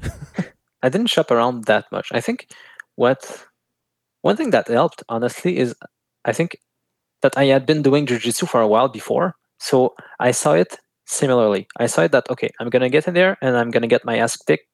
I'm not gonna understand what goes on. Uh, I'm to be confused. I'm not to be like I'm gonna I'm not to like this, but I'm confident that the process will bear fruit. So that was my attitude, my attitude to start with, and I also saw it as incremental. Like if you start training in anything, you don't want to sort of go balls out right from the start. You just you'll burn out or you'll get injured or something. So initially, like I just I, I was raised Catholic, so I could just sort of go back to church and participate in the sacraments. So I I just went back to a church nearby, didn't talk to anyone, just sort of tried to take in the liturgy for a while. And then at some point, I heard about a church uh, that was probably better for young people. It was a bit further away, but I thought it was worth going. So I, I just I just went. And then still I didn't talk to anyone really for a few months. And uh, at some point when I felt I had more time, decided to get involved in something that looked interesting. Uh, like it's something to do with with younger people who were probably interested in philosophy and stuff. So I thought this would probably be a good idea to start, get involved in that, and progressively it worked. But I think what what happens, and I'm not sure. I don't know enough about your city, for instance, but like I'm sure there's a way to do it progressively. Like you, if you can find a church that has interesting enough liturgy that you can just go there and then trying to live the symbolism. It can even just be an intellectual puzzle at first. Like I, I, I remember I went there. I would sort of even I didn't often like the sermons that were given initially, so I just like I, I would just read the the readings for the day, and then I would just sort of just meditate on them and think on them, and like try to find the symbolism in there. I would try to see the symbolism in like the architecture, in the liturgy that we're doing, in the chants, and so on. I would just it would be a quite intellectual exercise at first, but mm-hmm like you just work your way up like you're you're a white belt you don't know anything so you just keep keep working at it and then like it makes more sense and it gets better and then at some point you're able to talk with people and you can somewhat understand them and it, it's mm-hmm. like at first like people are talking christianese and you don't understand really what they're saying and yeah. like they don't understand you that well so you have to make an effort but like at some point you start to build bridges with something with, with some people. You'll notice people who like you can talk to more easily than others and like it gets better with time. So i just really saw it as i'm going to go do jiu-jitsu and it's going to take years before i get any good at it but that's okay because progress is what matters. Right. And that is yeah i, I guess I, I already have the prerequisites necessary because I, a part of me really does think it's worth it mm-hmm but I think your story that that sounds interesting to me as far as just deciding where to start that journey because I think I've become very disenchanted, at least with my own tradition. Mm-hmm. What tradition is it, by the way? Well, I mean, I, I grew, up, grew up in, in mostly Pentecostal and evangelical mm-hmm. circles, and so it's, mm-hmm. it's it's almost like I feel like it was t- it's too fundamentalist of mm-hmm. a of a version of Christianity that I, I feel like I've almost sucked it dry of what it has to mm-hmm. offer me and I, I I want to be re-enchanted with Christianity. I guess. Mm-hmm. Yeah, yeah. Well, I mean, of course. I mean, it, the, the typical move for people in this corner of the internet is to become Orthodox, or yeah, at least Roman Catholic. So I mean, if you if, if those options are available to you, you can just go and like talk to people. And especially, you'll you'll you'll probably find some like well-informed priests or like some people there. Uh, I don't know how big the city you live in is? You told me earlier, but I don't remember. Yeah, like, I, I, I, don't know the I size. live in a village city. actually, so it's, it's a village. It's very yeah. small, but there, there actually are two uh, two. I'm not sure actually what uh, what um, denomination they are, but they're at least they, they don't look like um, like evangelical churches. They, they they look pretty. So yeah. it looks like there's something there that we were missing. but yeah, I mean, in in those cases, you have something clear to start with, and yeah, it's different enough to be it's it's rich enough to be reenchanted. But yeah, I, it's hard for me to say about people who are in a tradition that don't like at all, or that they, they they feel like they've sucked dry. Because I don't want to just just sort of speak against other traditions as well. I know mm. people who let's say were already involved at their church and they just kept being involved, but now mm-hmm. they add all of this symbolic understanding that they could bring into their church, right. and they this has had good fruits on their churches. But I, I don't know about people completely going back to, yeah, to some extent, I, I, feel that sort of that calling, that yeah. that responsibility to. I mean, especially just even to my family because they're they're very active in this community, and it's like I mm-hmm. I don't want to just go and be part of something different because I'm I am already part of something, and it's there's there's an identity there. There's there's a you know there's an angel that's that's that's yeah. come into existence that I'm that I'm part of. Uh, which yeah. I mean, even that terminology is something that's not at all uh, not not yeah. at all conceivable, or at least that's not the way evangelicals talk, right? yeah, yeah. The, I think that's what's going to be tough for you if you go there. And I mean, I, I had something analogous on my end as well because initially I wasn't familiar with the classical tradition. I wasn't familiar with Neoplatonism and Saint Thomas Aquinas and like all of this tradition. I was still very much a panpsychist initially, so I was not talking the same language, sort of out of the box as people were there. So like I had to learn to speak the language and similarly they would learn to speak mine and it wasn't obvious but like there are still and especially i don't want to just sort of go in there and like start preaching to people. Like you have to like do it the way this way that i've learned and so on. But like i there there's still always ways there, there are still always ways to find like common ground. Uh they like at the very least, if you use biblical categories, you're gonna understand. Uh, like you, you probably won't be able to just sort of copy paste what you see on the symbolic world, but but still, like there there are ways to get around it. Like you, you need to sort of learn their categories and then try to speak with them. And at some people, yeah. at some point, people like trust you too, so they like they're more likely to listen to what you're doing and so on. And I think I think it's definitely possible, but it's not like a quick fix thing. It's, it's more like yeah. a three well, four years kind and, of thing. And it might be even. I mean, that that process of what you're talking about is that you need to sort of translate. Um, I was thinking about this yeah. before. Like I, I've only ever spoken one language at a time, but I was listening to the, this conversation between Lex Fridman and Michael Malice, and he was he he mentioned that like there's there's something different that happens when you know when you're bilingual because you you you be you become able to transcend the language and think about the concepts because languages always limit concepts in different ways, right? And so you have you have access at least to that, at least to that realization that language is always uh, grasping at a concept. Uh, mm-hmm. But in order to again, in order to speak, you need to constrain yourself to a particular language, to particular words, and yep. those words are always imperfect. And I guess in order to be a Christian, you need to con- constrain yourself to a particular tradition, a tradition, a, a, particular denomination, even though that denomination isn't imperfect, and and try mm-hmm. to try to take those patterns and, and incarnate them in, in a in a in a form that you know makes sense and is meaningful to that community. Mm-hmm. Yeah, and I mean you can always sort of reassess at some point. Initially, I thought that would I would become Orthodox at some point, but I ended up founding a home in my own tradition. But Great. like you, you can commit to something for a while and then like reassess. But you may find that it, you're already at home. It's yeah, it's hard to predict this thing, these things. Like I can at least say thanks because that gives me that gives me some hope. My pleasure. This was fun. I'm I'm I think this was very useful for me, especially to try and explain things in a way that is different from what I typically do. Uh, yeah, it's funny because yeah, you, uh, Jonathan and I come from a different background. He's more artistic, phenomenology, and so on. I'm more art sciences and uh, classical yeah. Thomism, let's say. So like we come from different backgrounds, and some makes it interesting for me to try and convey my ideas differently. Great. Well, I, am I'm I'm glad you found this meaningful too, because I was afraid I was I was just leeching on you a little bit. Yeah, I, I, I was. I mean, I was afraid that I was just like not useful. well, again, thank you, man. I, I hope we could do this again.